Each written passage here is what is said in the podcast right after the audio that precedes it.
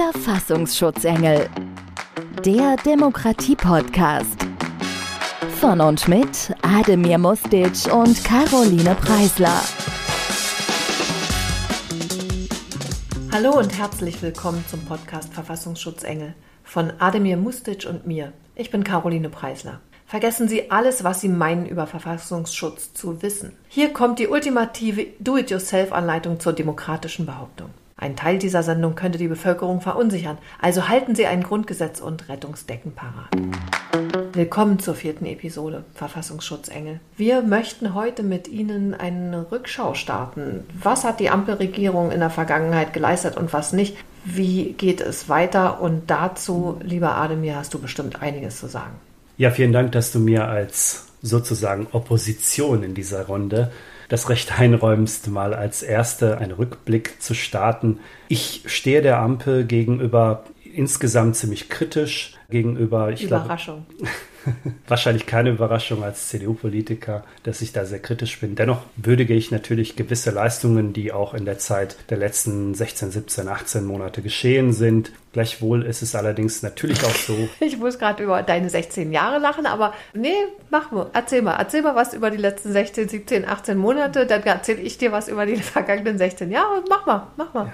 Das kannst du gerne tun. Ich äh, glaube ein, tatsächlich, dass wir ja die, heut, die heutige Episode sich ja mit der Rückschau der Ampel beschäftigt. Du kannst natürlich auch ein paar Einwürfe machen zu den letzten 16 Jahren CDU-geführter Regierung. Und dann gucken wir mal, wie weit wir kommen und welchen Konsens wir miteinander erzielen können. Wir haben ja schon in unserer Eröffnungsepisode ein paar Themen bezüglich bestimmter Entscheidungen der Ampel besprochen, die wir jetzt nicht näher ausgeführt haben, wo ich aber schon auch einen kritischen Blick drauf hatte in Bezug auf Bereiche, Lebensbereiche von Bürgerinnen und Bürgern, wo hineinregiert wird durch die Ampel, die ich nicht gut finde. Du über, meinst du Corona, unsere Corona-Folge? Nein, tatsächlich meine ich unsere Eröffnungsepisode, wo wir also uns auch vorgestellt haben und einen kurzen Exkurs in die Richtung. Ich äh, entschuldige mich übrigens bei allen Hörerinnen und Hörern. Unsere Eröffnungsepisode wird uns den Rest unseres Lebens verfolgen.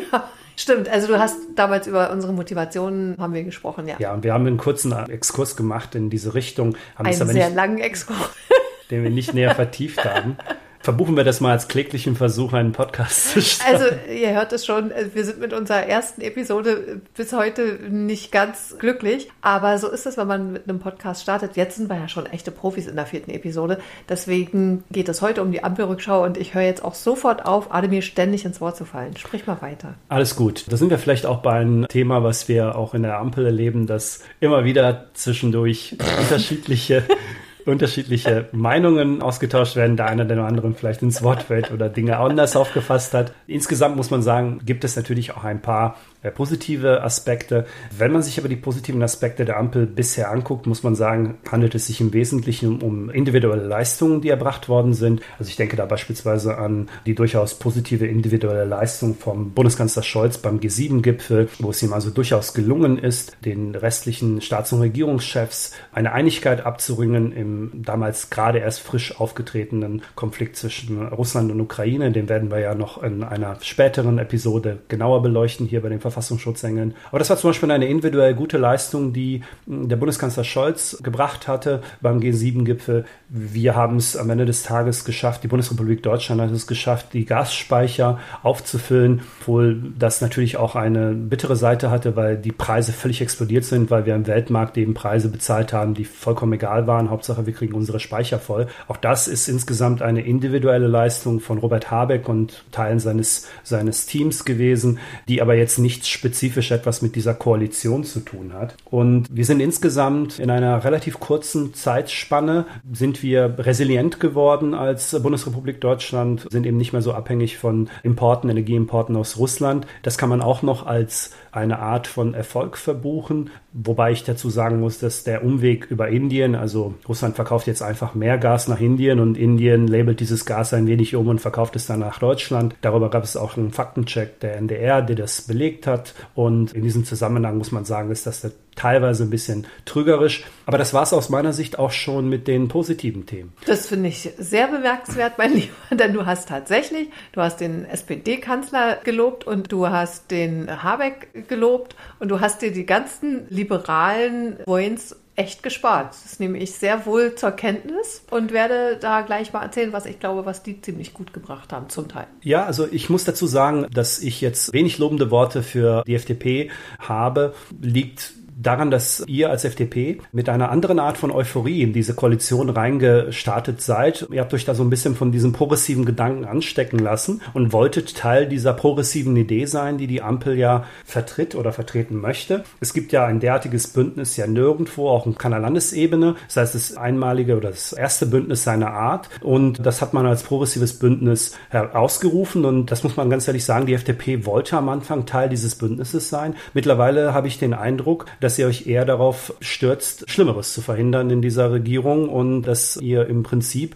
damit beschäftigt seid, als FDP ja tatsächlich schlimme Dinge abzuwenden, damit die Entscheidungen für Bürgerinnen und Bürger nicht noch ideologischer werden. Und daran erkenne ich einen ganz, ganz, ganz großen Wandel, insbesondere bei der FDP. Deshalb gibt es, es gibt sicherlich noch ein, zwei Aspekte, die ich positiv erwähnen kann zur FDP, insbesondere Volker Wissing hat mir gut gefallen, aber im Großen und Ganzen hat man bei euch einen sehr, sehr großen Wandel gesehen im Laufe dieser letzten 16 16, 17, 18 Monate. Vielen Dank für deine offenen Worte. Ich bin mir nicht sicher, ob das nicht schwierig ist, der FDP vorzuhalten, dass sie Schlimmeres verhindert, denn ich denke, das ist auch in einer Partnerschaft der Sinn einer Partnerschaft und auch in einer Koalition eben so, dass man gemeinsam Kompromisse sucht und eben auch Bedenken äußert und vielleicht eben auch manchmal eben das Zünglein an der Waage ist, wenn es um Entscheidungen geht. Ich erinnere mich zum Beispiel an die Impfpflicht, die dann im Bundestag diskutiert wurde und wo ich jedem einzelnen Mitglied des Bundestages dankbar war, dass es eine Gewissensentscheidung getroffen hat und zwar ganz unabhängig von irgendwelchen Fraktionszwängen. Da hat man, finde ich, demokratisches Abstimmungsverhalten nochmal sehr deutlich gemerkt. Jeder hat sich irgendwie positioniert. Und auch in einer Partnerschaft wie der Ampel muss es doch möglich sein, dass Menschen, die Teil dieser Ampel sind, sich positionieren und vielleicht manchmal auch das Zünglein an der Waage sind. Und jetzt habe ich schon die Impfpflicht einmal kurz angefasst. Wir wissen doch inzwischen, dass es gerade in der Corona-Politik Sachen gab, die auch ganz euphorisch gestartet sind. Zum Beispiel wurde ein Impfstoff ganz groß gefeiert, der dann nicht unbedingt hielt, was er versprach. Wobei ich denke, es haben ihm die Politiker versprochen und nicht der Impfstoff und schon gar nicht irgendwelche Virologen oder Mediziner. Oder ja, jedenfalls ging es da um einen Impfstoff, der Wunder bewirken sollte und der dann eben einfach nur ganz normal seinen Job gemacht hat. Und wir wissen also jetzt, dass man nie hundertprozentig das bekommt, was am Anfang vielleicht, sagen wir mal, als Masterplan aufgetan wird. Und deshalb bin ich auch meiner Ampelregierung dankbar, dass die immer wieder Entscheidungen auf den Prüfstand stellen. Bei manchen Sachen bin ich es nicht. Also zum Beispiel finde ich, dass im Koalitionsvertrag was vom Wechselmodell steht, aber da kommen wir sicherlich später noch dazu. Und ich sehe es bis jetzt heute noch nicht. Die wollten moderneres Familienrecht, die wollten fairere Eltern-Kind-Beziehungen und Betreuung sehe ich nicht. Aber ich finde es großartig, dass Lindner darauf drängt, die Schuldenbremse einzuhalten. Und ich finde es großartig, dass Köhler und Vogel ETS 1 favorisieren und drücken, dass Vogel sich um Rente und eine Reform kümmert. Und ich liebe Marco Buschmann jeden einzelnen Tag mehr dafür, was der im Justizministerium abliefert. Und wenn wir uns die Stark-Watzinger angucken, die ein Riesenministerium hat in einem föderalistischen Gebiet und sieht, was die Frau jeden Tag leistet und zwar weltweit leistet. Ja, die ist ja auch unterwegs und, und kümmert sich, dann finde ich, haben wir großartige Ministerinnen und Minister und auch in der zweiten und dritten Reihe großartige Politiker. Ist nicht immer so. Meistens rufen ja dann auch Leute dazwischen, die mir auch manchmal ein bisschen peinlich sind. Bei den Liberalen, aber genauso wie bei den Sozialdemokraten oder bei den Grünen. Aber in der ersten Reihe, finde ich, haben wir schon ziemlich gutes Personal. Aber da sprechen wir gleich drüber, denke ich. Denn es gab ja ein paar große Projekte, die wirklich wohlgelungen sind. Also zum Beispiel finde ich, ist das Selbstbestimmungsgesetz schon ein ziemlich großer Wurf. Finde ich die kleine, winzige Namensrechtsreform im Familienrecht ist schon mal ziemlich gut gelungen. Und warte mal, lass mich mal einen Dreiklang machen. Was hat die Ampel noch Großartiges gemacht? Naja, ETS. ETS 1 finde ich auch schon mal ganz toll. Also du hast eine insgesamt schöne und positive Bilanz deiner Partei gezogen. Im Großen und Ganzen kann ich zumindest was beispielsweise die Performance von Marco Buschmann angeht, mich durchaus anschließen. Macht einen äußerst souveränen Eindruck. Man hat also durchaus den Eindruck, dass Marco Buschmann gar nicht erst in die Rolle reinwachsen musste, sondern von Anfang an sehr souverän aufgetreten ist, muss man wirklich sagen. Mir persönlich gefällt die FDP deshalb, weil sie noch immer noch zu zaghaft, wie ich finde, aber teilweise die Brandmauer zu den grünen Ideologien aufrechterhält hält. Hast du jetzt schon das zweite Mal gesagt, zur Ideologie müssen wir gleich nochmal kommen.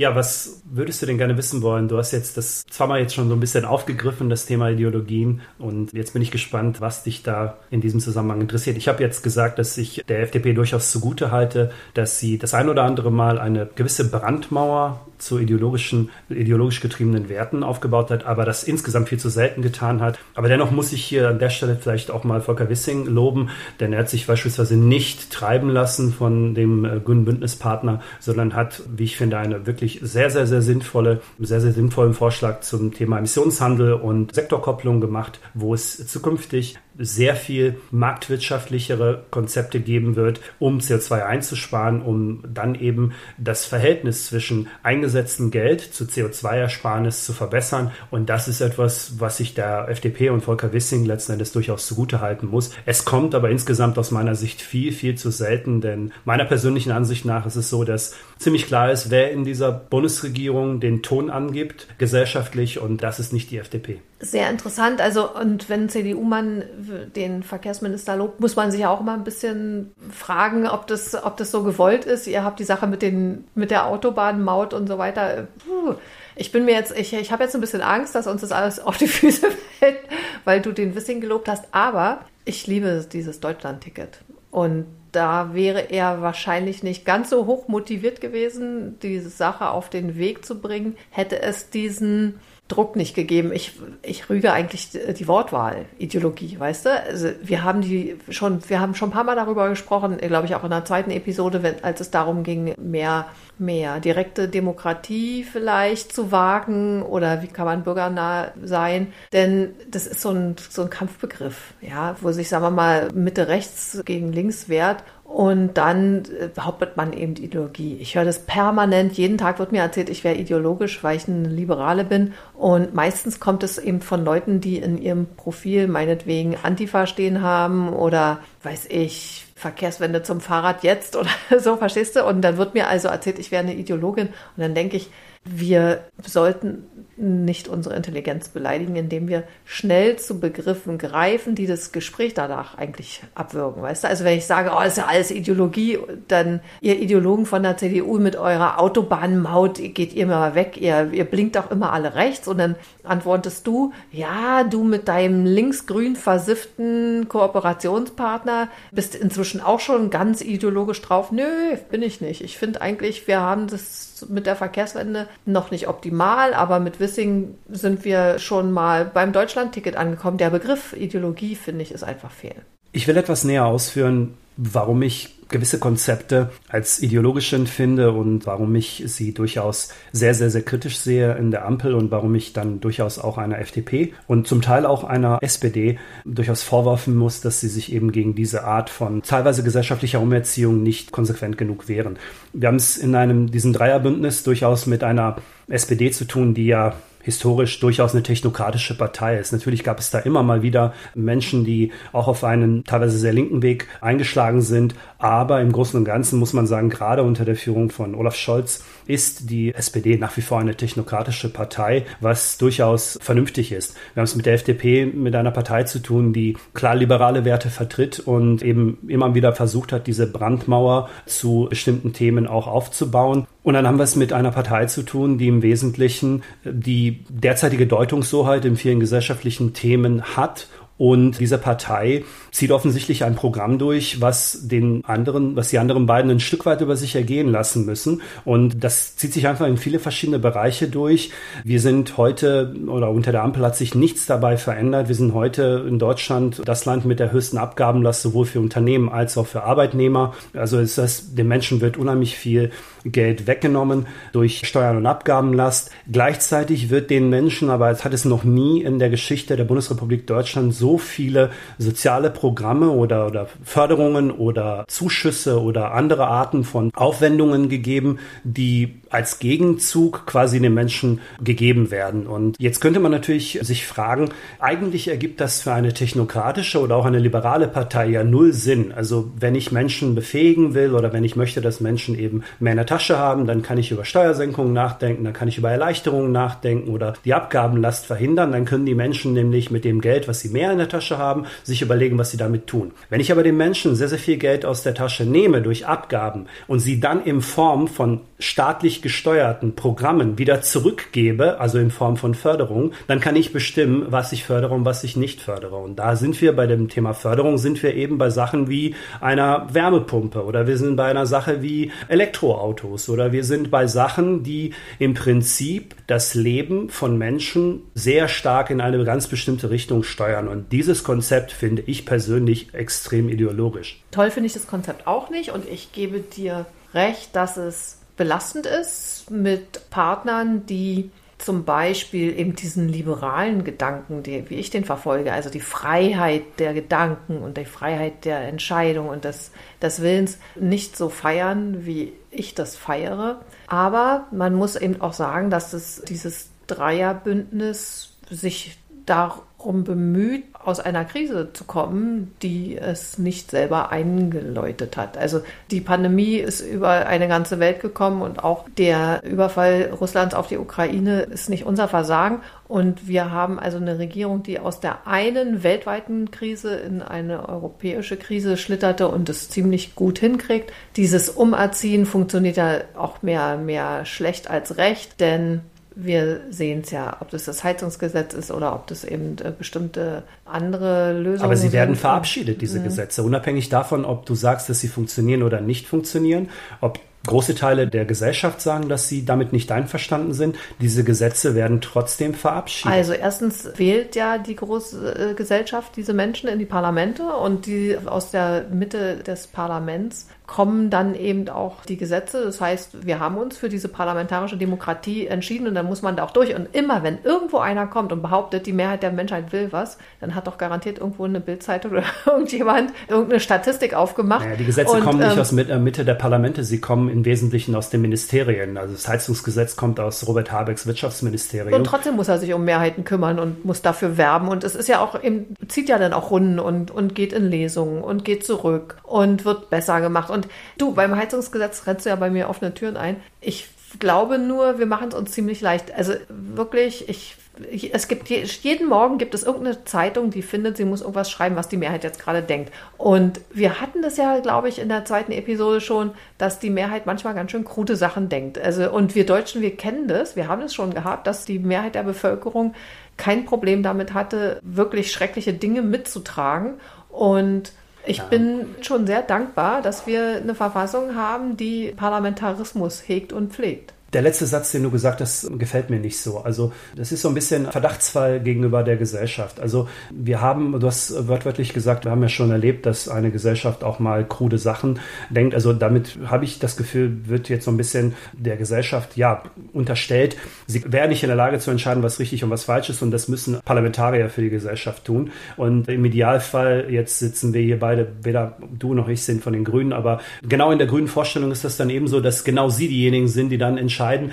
das ist das Richtige. Und, nö, nö, nö, nö, stopp, stopp, stopp. Um Gottes Willen, ich habe gar keinen Bock darauf, Verteidiger grüner Politik zu sein, aber ich glaube, wir gehen regelmäßig an die Wahlurnen und geben unsere Stimmen ab. Und dann haben wir jemandem das Wort gegeben, für uns zukünftig abzustimmen und mitzuwirken. Und ich will das dann nicht, dass dann jemand nach Hause geht und sagt, ich will das jetzt aber anders und ich will das so. Und vor allem, es muss ja dann auch funktionieren lass uns doch mal ein Beispiel bilden. Ich muss da gar nicht Rückgriff nehmen auf Diktaturvergangenheit. Und wir haben ja schon zwei sehr unterschiedliche Diktaturen gehabt, die von zwei sehr unterschiedlichen Bevölkerungsmehrheiten immer auch toleriert wurden. Also machen wir uns nicht vor. Also die Diktaturen funktionierten nur, weil da eben auch viele Leute waren, die gesagt haben, betrifft uns ja nicht. Trifft uns ja nicht. Lass uns einfach den Volksentscheid Deutsche Wohnen enteignen nehmen. Es ist einfach ein, eine dumme Annahme, dass wenn ich Wohnungen brauche, ich die Wohnung einem Konzern wegnehme,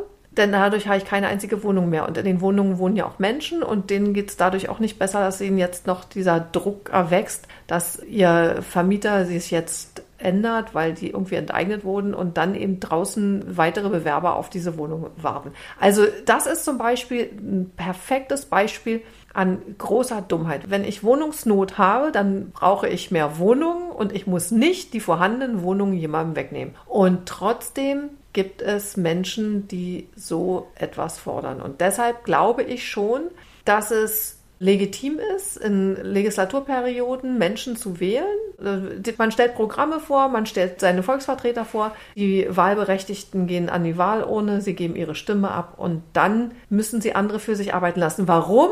Dieser Mensch, der kann darüber nachdenken, der kann sich alle Informationen holen, der wird rund um die Uhr dafür bezahlt. Und du und ich, wir sind eben Arbeiter. Wir gehen dann morgens nämlich in unser Büro, wir gehen arbeiten, wir holen die Kinder aus der Schule und äh, aus dem Kindergarten ab und haben jemandem diesen Auftrag gegeben, das für uns zu tun. Und wenn wir dann nämlich die Zeitung aufschlagen und was lesen und uns empören und sagen, das ist alles ganz schrecklich, die wollen uns alle umerziehen, dann haben wir einen Volksvertreter, dem wir eine E-Mail schreiben können und dann hat er sich darum gefälligst zu kümmern. Und dann will ich keine doofe Statistik lesen, dass Ademir und Caroline am, weiß ich, am 12. August der Auffassung waren, die Grünen wollen uns mal wieder alle umerziehen. Dafür haben wir Volksvertreter. Aber es ist ja schon richtig, dass wir bestimmte Dinge benennen können, von denen wir den Eindruck haben, dass es Maßnahmen sind, die wahrscheinlich nur aus der Sicht Sinn machen, wenn ich tatsächlich einen Gedanken hege, dass ich Menschen dazu bringen will, in eine ganz bestimmte Richtung zu gehen oder in eine ganz bestimmte Richtung zu denken. Ich habe ja schon das Konzept ausgeführt, dass ich sage, auf der einen Seite gibt es Rekordabgaben, auf der anderen Seite gibt es ein nie dagewesenes Förderprogramm für ganz bestimmte Themen. Das heißt, der Staat nimmt Leuten ganz viel Geld weg und gibt es dann in Form von irgendwelchen Zuwendungen wieder zurück. Nur aber, wenn du dies oder das oder jenes tust. Ich möchte es vielleicht auf eine einfach. Machen wir eine Entwicklungshilfe seit Jahrzehnten.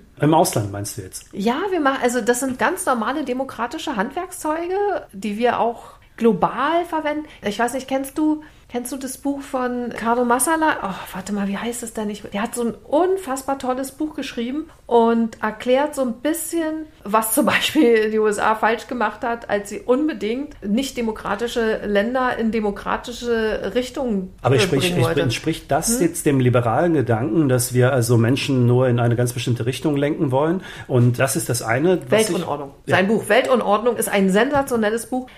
Ich finde nicht, dass wir Leute treiben müssen. Aber ich verwehre mich dagegen, dass wenn morgen in irgendeiner Zeitung irgendein Journalist eine Statistik aufmacht und wir nicht mal wissen, wo er die wieder mal her hat, dass dann sagt, ja, die Mehrheit der Deutschen, ab, du hast vorhin zwei Sachen gesagt, die Mehrheit der Deutschen spricht sich dagegen aus und die Mehrheit der Deutschen findet das komisch. Entweder ist es eine Momentaufnahme oder es ist nicht mal wahr. Das, weißt du, woher willst du das wissen? Dafür gibt es doch Wahlurnen und dafür gibt es doch regelmäßige Wahlen. Aber dann würde nicht, dann würde dieser Aufschrei nicht medial kommen, wenn bestimmte Dinge gemacht werden, wie jetzt bleiben wir mal beim Heizungsgesetz.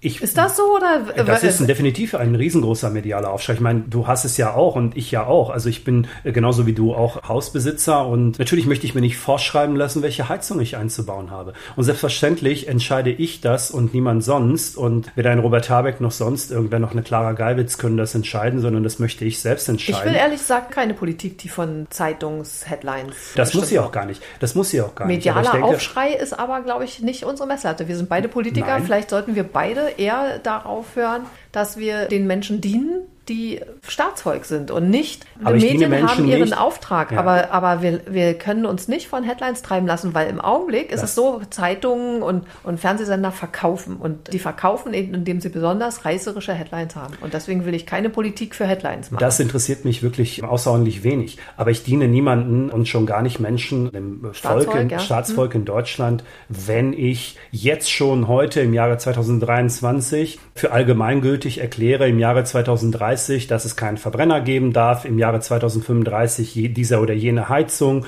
Heizungsart nur noch die einzige sein soll. Damit diene ich sicherlich niemanden. Punkt eins, Punkt zwei. Ich will es mal auf ein einfaches Schaubild runterbrechen. Menschen aus der Mittelschicht, egal aus welcher familiären in welchem familiären Umfeld sie kommen, wie, wie die Familie aussieht, ob mit Kinder, ohne Kinder oder mit mehreren Kindern, Patchwork, was auch immer. Wenn wir von einer wirklich von der Mittelschicht sprechen, waren bisher in jeder Bundesregierung, egal wie die ausgesehen hat, waren diese Menschen in der Lage, ihren Lebensunterhalt im Wesentlichen zu bestreiten, ohne staatliche Hilfen in Anspruch zu nehmen. Wir sprechen jetzt von Menschen, die wirklich berufstätig sind, also die nicht von Sozialleistungen leben, waren bisher in jeder, in jeder Epoche dieses, der Bundesrepublik Deutschland in der Lage, ihren Lebensunterhalt alleine zu bestreiten. Heute ist das erstmalig nicht mehr der Fall. Das heißt, wir sprechen also von Familien, die aus der klassischen Mittelschicht kommen, und die heute, wenn sie eine neue Heizung haben müssen, möchten, müssen sie oder bekommen staatliche Hilfen dafür. Wenn sie ein neues Auto haben möchten, bekommen sie staatliche Hilfen dafür. Und noch zig andere Programme, die darauf abzielen, eben diese Menschen in eine ganz bestimmte Richtung zu bringen. Und ich verstehe nicht ganz, warum wir ohne, völlig ohne Not eine, eine Mittelschicht, die sich bisher komplett selbst getragen hat, jetzt in die Lage versetzen müssen, dass sie faktisch staatliche Hilfen in Anspruch nehmen muss. Wir, der Staat ufert aus zu einer Art Vollkaskoversicherung, die jede Art von Risiko völlig absichert. Und das liegt ganz bestimmt nicht an der FDP. Das liegt mit ziemlicher Sicherheit auch nicht an einer technokratischen SPD. Das liegt ausschließlich an einer grünen Partei, die genau dieses Konzept von Anfang an verfolgt. Und da mache ich wirklich große, große Vorwürfe der FDP, dass sie sich da nicht entschieden genug gegenstellt. Weil der Kanzler ist offensichtlich jemand, der Konflikte scheut und der diese Konflikte nicht aus austragen möchte. Und dann müssen sie eben zwischen Grün und Gelb ausgetragen werden. Und das ist insgesamt diese Brandmauer, die das ein oder andere Mal gezogen worden ist, aber meines Erachtens nach nicht oft genug und nicht entschieden genug. Ich widerspreche dir nicht. Denn es ist das liberale Grundverständnis, dass man nur so viel Staat wie nötig und so wenig Staat wie möglich bevorzugt. Und deshalb widerspreche ich dir nicht, aber es ist eben kein Kindergeburtstag. Eine Koalition mit drei Partnern bedeutet eben auch, dass verschiedene Partner immer wieder Kompromisse eingehen. Und üblicherweise wird mir jeden Tag erzählt, dass die FDP alles verhindert. Also Twitter auf, FDP verhindert alles, Twitter zu und im wirklichen Leben ist die FDP eben ein Partner in einem Dreierbündnis und ja, gibt ihr Bestes und verhindert tatsächlich manchmal Schlimmeres, aber arbeitet eben auch verdammt hart. Und ich widerspreche dir nicht, was die Überregulierung betrifft, aber ich gebe eben auch zu bedenken, dass wir hier noch über einen sehr relativ kurzen Zeitraum sprechen. Wir haben jetzt August und wir kommen jetzt also ins zweite Jahr der Koalition und gebe zu bedenken, dass es vorher viele Jahre lang ein sehr äh, CDU-dominiertes Handeln gab und würde sagen, gib uns mal die Zeit, anständig zu liefern. Ich frage mich, was dabei rauskommen soll. Also wir sind ja nun im dritten Jahr tatsächlich jetzt sogar, wird es ja jetzt sein, die der Koalition bald. Wir haben jetzt in dieser Zeit haben wir feststellen müssen, dass es jetzt über 200 Gesetzesvorhaben gegeben hat, die eingebracht worden sind. Also alle paar Tage wird irgendein Gesetz eingebracht. Faul sind sie dann ganz offensichtlich nicht. Nein, also das sicherlich nicht. Es mutet schon etwas merkwürdig an, dass es eine solche Vielzahl an Gesetzen offensichtlich gibt, die eingebracht werden, als hätten sie irgendwo in der Schublade gelegen. Aber gut, das ist äh, möglicherweise ein anderes Thema und nur eine, eine Beobachtung, die da vielleicht als Außenstehender äh, sich auch anders darstellen sein mag, wenn man das von innen heraus betrachtet. Ich verstehe, dass es Koalitionszwänge gibt. Ich verstehe, dass man nicht alles gänzlich verhindern kann, was in so einer Dreierkoalition gemeinsam beschlossen wird. Aber ich muss wirklich sagen, man, wir müssen uns dagegen wehren, Menschen aus der Mittelschicht unnötig zur Staatsabhängigkeit zu führen. Der Vollkaskostaat muss aufhören und der Staat muss sich aus Bereichen heraushalten, die ihm nichts angehen. Und das sind für mich ganz klar Dinge wie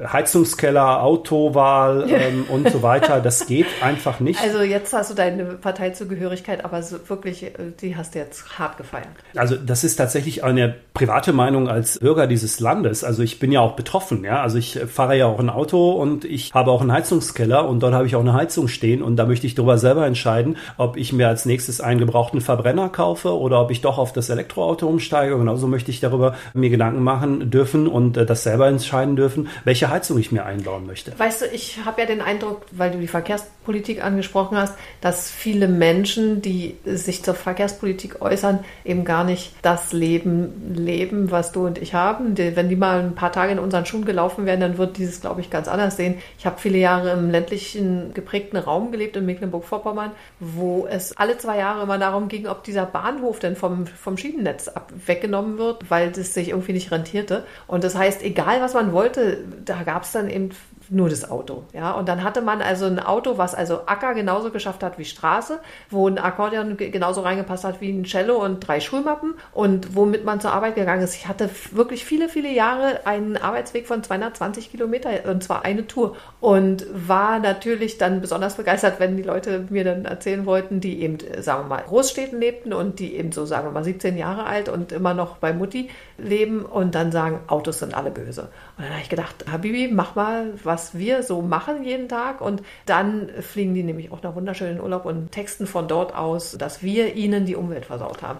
Und ich will dir also deswegen schon sagen, ich glaube, ich verstehe vieles von dem, was du sagst. Allerdings ist uns beiden ja wohl klar, dass es immer, wenn es Veränderungen gibt, die wahrscheinlich eben auch nötig sind, wir wollen zum Beispiel diese russische Abhängigkeit alle nicht mehr, wir wollen sie einfach nicht mehr, wir wollen einfach nicht Kriegsverbrechern unser Geld in den Rachen schmeißen, dass das dann Folgen hat. Und wenn wir uns also von fossilen Stoffen lösen, dann müssen andere Lösungen her. Und ich bin zum Beispiel jetzt als Berlinerin überhaupt nicht mehr auf ein Auto angewiesen und dafür sehr dankbar. Aber ich glaube auch, du wirfst es der Falschen vor, weil auch Liberale meinen, dass es nicht so abrupt funktionieren kann, wie du es sagst. Und auch bei den Heizungsgeschichten mache ich mir große Sorgen, denn es geht ja nicht nur darum, dass es einen vielleicht wirtschaftlich überfordert und mich würde vieles, was so angedacht ist, wirtschaftlich überfordern als alleinerziehende Frau mit kleinen Kindern.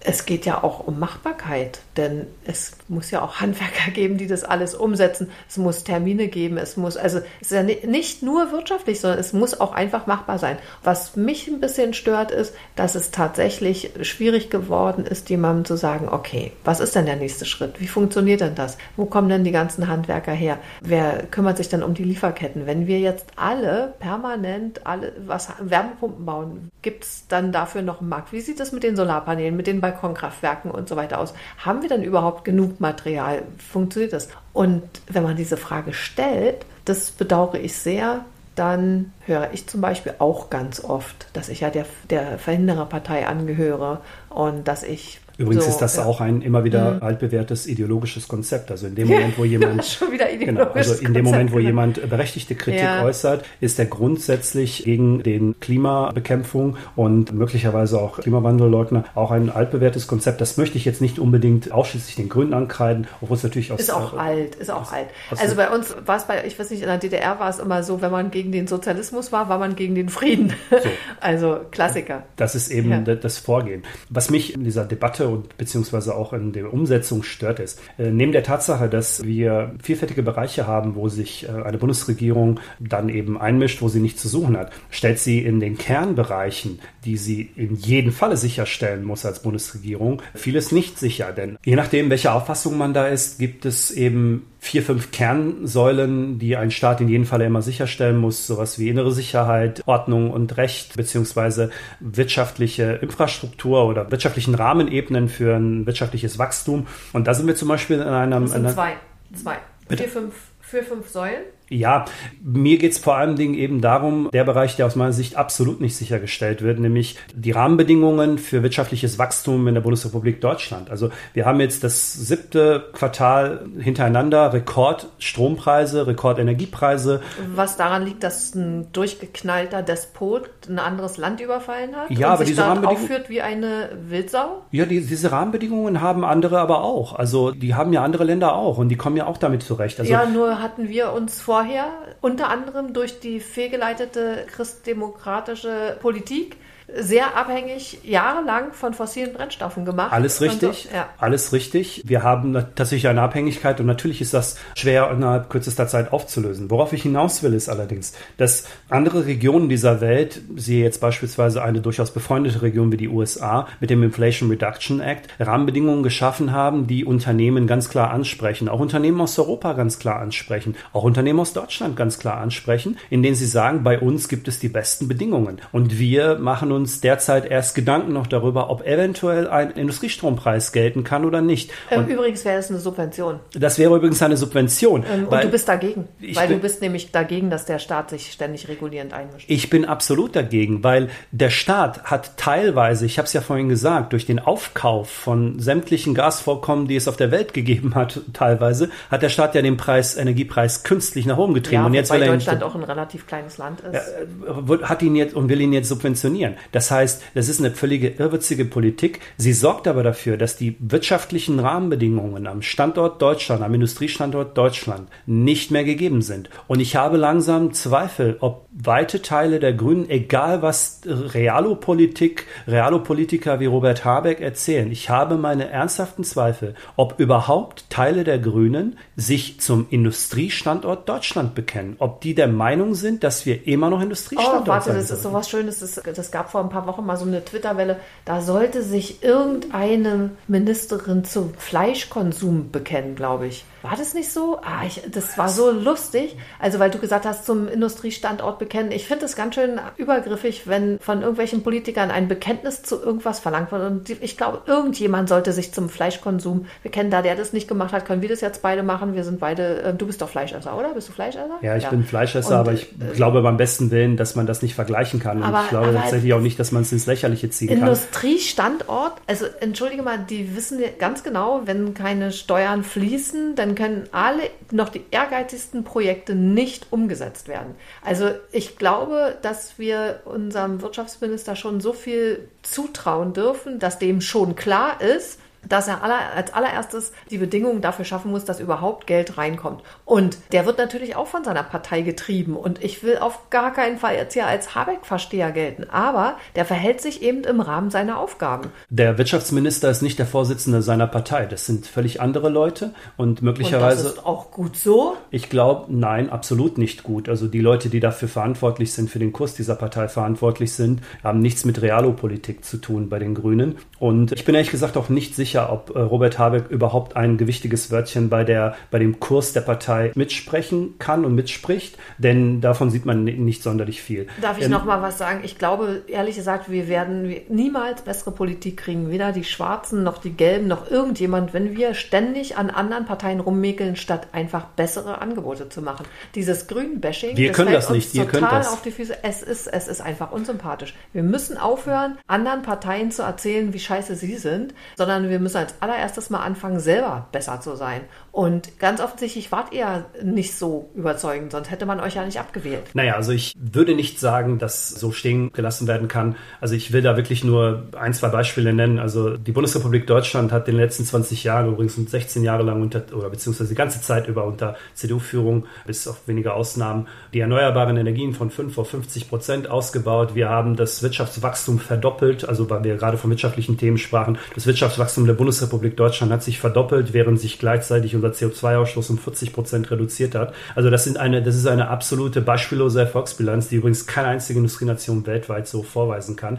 Also wir sind sicherlich aus anderen Gründen als CDU abgewählt worden. Mag sein, dass die auch teilweise berechtigt sind, aber das sagt sicherlich nicht an der wirtschaftlichen Entwicklung, denn das muss man ehrlicherweise sagen. Man kann von Frau Dr. Merkel halten, was man will, aber sie hat einen intakten Staat übergeben, der dann natürlich im Folge eines Krieges und der Abhängigkeit sicherlich schwerwiegende Folgen mit sich geführt hat und dass sicherlich diese Abhängigkeit stark problematisch ist, die wir ja heute erleben. Aber die wirtschaftliche Bilanz der Bundesrepublik Deutschland war herausragend gut zum Zeitpunkt, als die Ampel übernommen hat. Okay, kann ich, jetzt, kann ich jetzt auch noch an der Ampel rummeckern oder du darfst ähm, bitte darf meckern, ich heute nur verteidigen? Da, du darfst bitte meckern und du darfst gerne auch nochmal erklären, wieso du denn glaubst, dass die FDP doch noch das Ruder rumreißen kann. Also selbstverständlich gehe ich davon aus, dass die das hinkriegen. Das ist ein neues Bündnis. Die müssen sich eben bewähren und sie müssen eben auch aus Fehlern lernen. Und ich glaube, wir haben es beide schon ganz oft gesagt, die Fehlerkultur in unserer bundesdeutschen Politik, die ist unter aller Sau. Da müssen wirklich alle besser werden und Fehler eben auch als Chance begreifen, es eben zukünftig besser zu machen.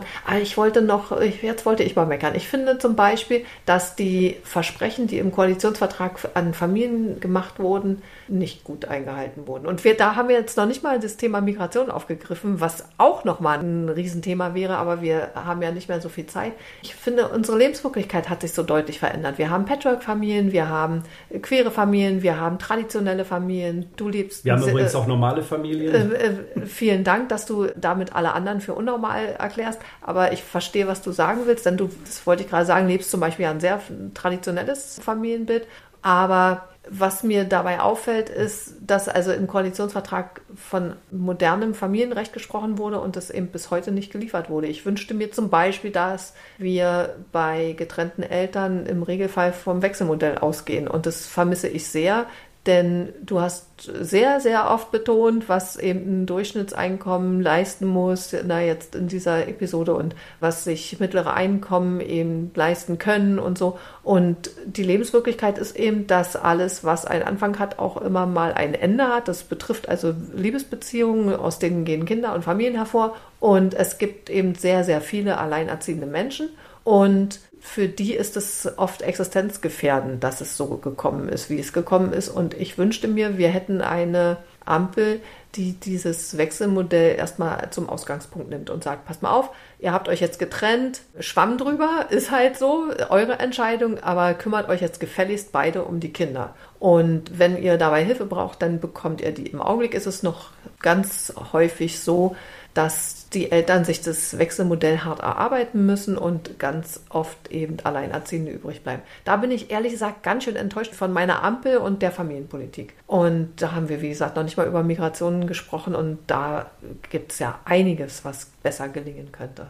Aber gut, das müssen wir dann ein anderes Mal machen, denn jetzt will ich natürlich wissen, wie du als normaler Familienvater, das, das hat mich ja jetzt ein bisschen angefasst, dass du sagst, es gibt auch normale Familien, weil ich frage mich, was in dem Zusammenhang normal ist. Ich halte mich für sehr normal. Also wenn ich sage, dass ja. es normale Familien hm. gibt, betitle ich ja nicht hm. alle anderen als unnormal. Hm, doch, eigentlich schon. Wenn man sagt, ich habe ein normales Familienleben, dann fragt man sich ja, wer ist es nicht. Aber schwamm drüber. Jetzt sag mir mal, als normaler Familienvater hast du ja zu Hause ein ganz normales Familienheim. Wie läuft es denn auf deiner Baustelle? Baut ihr nicht gerade eure normalen Spielgeräte? Wie sieht es denn aus? Die stehen schon längst. Also tatsächlich ist es so, dass wir die jetzt aufgebaut haben. Das Gerüst ist fertig und das Klettergerüst ist fertig, ebenso die Rutsche und die beiden Schaukeln. Erfreut sich wirklich großer Nutzung und wird hochfrequentiert. Es gibt mittlerweile auch einen kleinen, wie soll man sagen, Familienzuwachs, nämlich das Holzpferd Susi ist dazugekommen und der steht auch im Garten und äh, wird jeden Tag gestriegelt. Also insofern das ist, süß. ist schon ein bisschen was dazu ja. gekommen. Und was habt ihr sonst noch für Bauprojekte vor? Nee, also derzeit ist es tatsächlich nur noch kleinere Verschönerungsmaßnahmen. Wir sind tatsächlich mit den gröbsten und wichtigsten Sachen durch. Es kann natürlich sein, dass mich die Ampel dazu zwingt, zukünftig ein Glasdach bei mir Wir kommen alle vorbei. Wir, wir, als Ampel besuchen wir jeden einzelnen Eigenheimbesitzer und zwingen ihn zu ganz schrecklichen Dingen. Ja, wird so genau, kommen. also ja. abhängig davon, was da sonst noch so hm. kommen mag, kann es vielleicht sein, dass ich irgendwann mein Glasdach einbauen muss oder was auch immer. Aber derzeit sind keine größeren Sachen geplant, sondern wenn überhaupt kleinere Verschönerungsmaßnahmen. Und dann schauen wir mal. Vielleicht packe ich irgendwann mal die Garage an, vielleicht ringe ich mich dazu durch, die mal aufzuräumen. Sieht nämlich nicht besonders schön aus. Hast du denn zwischen all diesem Kram heute eine Buchempfehlung für uns? Du bist dran. Ja, liebe Caro, jetzt wolltest du mich natürlich wieder eiskalt erwischen, wie beim letzten Mal, wo ich nichts vorbereitet habe. Aber es ist ja Sommer. Wir haben ja, wir haben ja Sommer. Also wir haben ja August, wir haben ja Sommer und tatsächlich ist es so, dass sich viele Menschen am Strand befinden.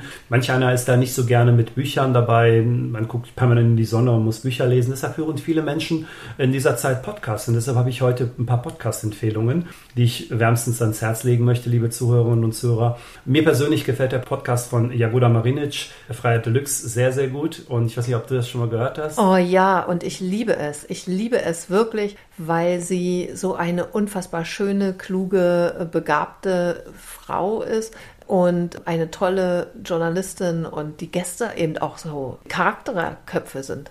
Absolut. Und ich mag den Podcast sehr, kann ich wirklich wärmstens empfehlen. Und der hat eine schöne Tiefe und ist sehr, sehr differenziert. Wenn man es aber mehr Fetzi und mehr, mehr, mehr, mehr Action mag, Dann, äh, Fetzi ist so wie ein pfiffiger Haarschnitt. Du hast, du hast eine Sprache. Ja, du bist einer aus einer normalen Familie. Sprich weiter, ja, Fetzi. Wenn man das mag, dann äh, würde ich wirklich den Zeit-Podcast von Jasmin Mbarek und äh, Markus Feldkirchen empfehlen. Wirklich großartig. Oh, die fetzen sich wirklich. Ach so, jetzt ist fetzig nicht im Sinne der 80er Jahre fetzig, sondern du meintest krawallig für Fetzi. Eigentlich meinte ja? ich wirklich das 80er Jahre fetzig. Okay. Aber ja, das sind meine Podcast-Empfehlungen, die ich wirklich großartig finde. Und falls ihr andere Podcasts hört, die ihr in diesem Kontext Gesellschaft, Kultur, Demokratie und Politik gut findet, dann schreibt uns doch einfach unter www.verfassungsschutzengel.de und äh, dort könnt ihr unser Kontaktformular benutzen oder uns bei Social Media schreiben. Ihr könnt von unserer Seite aus unsere Social Media Kanäle erreichen oder eben unser, unsere Mailadresse meinung.verfassungsschutzengel.de. Und da könnt ihr uns schreiben, welche Podcasts ihr so gut findet und womit ihr euch eure Zeit vertreibt und was ihr so gerne hört. Und wisst ihr was? In dieser Episode gibt es diesmal keine Bücher, weil wir schick, verschicken euch jetzt im Sommer, schicken wir euch keine Bücher. Ihr müsst leider ohne uns klarkommen. Und deswegen haben wir auch gar keine Frage. Aber wenn es besonders schlimm war heute oder in den vergangenen Episoden, dann könnt ihr uns kritisieren und in der nächsten Episode und zwar der Oktober-Episode gibt es dann auch wieder Bücher zu gewinnen. Aber Überspringen wir den September? haben wir halt, sind wir im August? Ach, im September. Im September, stimmt. Oh, und im September wird es richtig fetzig, weil, oh ja, oh mein Gott, ich habe fetzig gesagt, wir sind, also jetzt, jetzt, jetzt sind wir wirklich in den 80er Jahren, wobei ich die 80er Jahre ja auch tatsächlich erlebt habe, aber gut. Also im September haben wir das Thema Schule und das wird wirklich knallhart. Das wird eine knallharte Episode und da gibt es dann auch wieder Bücher zu gewinnen. Aber lass uns spielen. Bitte, fang du an. Okay. Kohl oder Merkel? Kohl. Frühstück im Bett oder auf dem Balkon? Auf dem Balkon. Schwimmen oder Golf spielen? Golf spielen. Oh, ich hab's so gewusst, ich hab's so gewusst, ich hab's so gewusst, ich hab's so gewusst. Naja, du bist halt ein CDUler das hat damit nichts zu tun. Ich bin kein besonders guter Schwimmer. Also ja, ich kann natürlich schwimmen, aber ich würde jetzt keine langen Strecken schwimmen und würde tatsächlich nicht losziehen und irgendwo schwimmen gehen, sondern dann wahrscheinlich eher Golf spielen. Aber beides nicht so meine Sportarten. Gut, dann spielen wir beide mal. Und ihr wisst ja, was jetzt kommen könnte, liebe Hörerinnen und Hörer. Wir versuchen es immer wieder. Aber fangen wir aber erstmal mit etwas Einfachen an. VW oder BVG? BVG, Berliner Verkehrsbetriebe, ich liebe sie. Bunte Klamotten oder unifarbene Klamotten? Uniformene Klamotten. Wie gut, dass du jetzt hier in so einem bunten Outfit von Kopf bis Fuß mir gegenüber sitzt. Das ist, das ist glatt gelogen. Also das einzige Bunte an mir sind meine Socken. Und da muss ich ja sagen, äh, ihr lieben Ademir hat es auch da wieder getoppt. Ich bin sowas von harmlos angezogen. Ich war heute beim Notar und habe äh, eine grüne Jacke und eine grüne Hose an und mehr ist da nicht und das war's. Aber gut. Ja, das stimmt. Es sind tatsächlich nur die Haare, die bunt sind. Ähm, Gut. Letzte Frage. Single oder eingetragene Lebensgemeinschaft?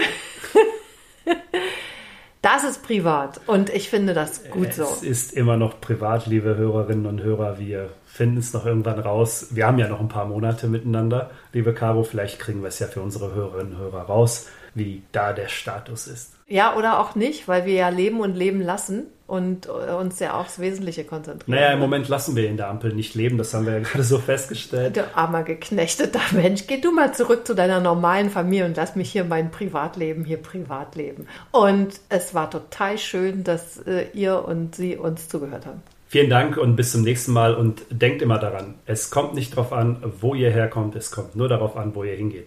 In diesem Sinne, bis bald, bis zur nächsten Folge. Tschüss. Tschüss. Verfassungsschutzengel. Der Demokratie-Podcast. Von und mit Ademir Mustic und Caroline Preisler.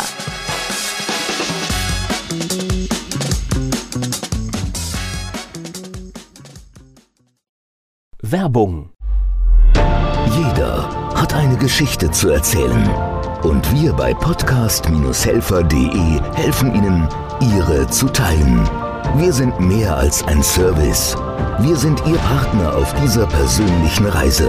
Mit einem kostenlosen 20-minütigen Telefonat starten wir unsere Zusammenarbeit und begleiten Sie auf dem Weg zum Erfolg Ihres Podcasts. Podcast-helfer.de Ihre Stimme, unsere Mission.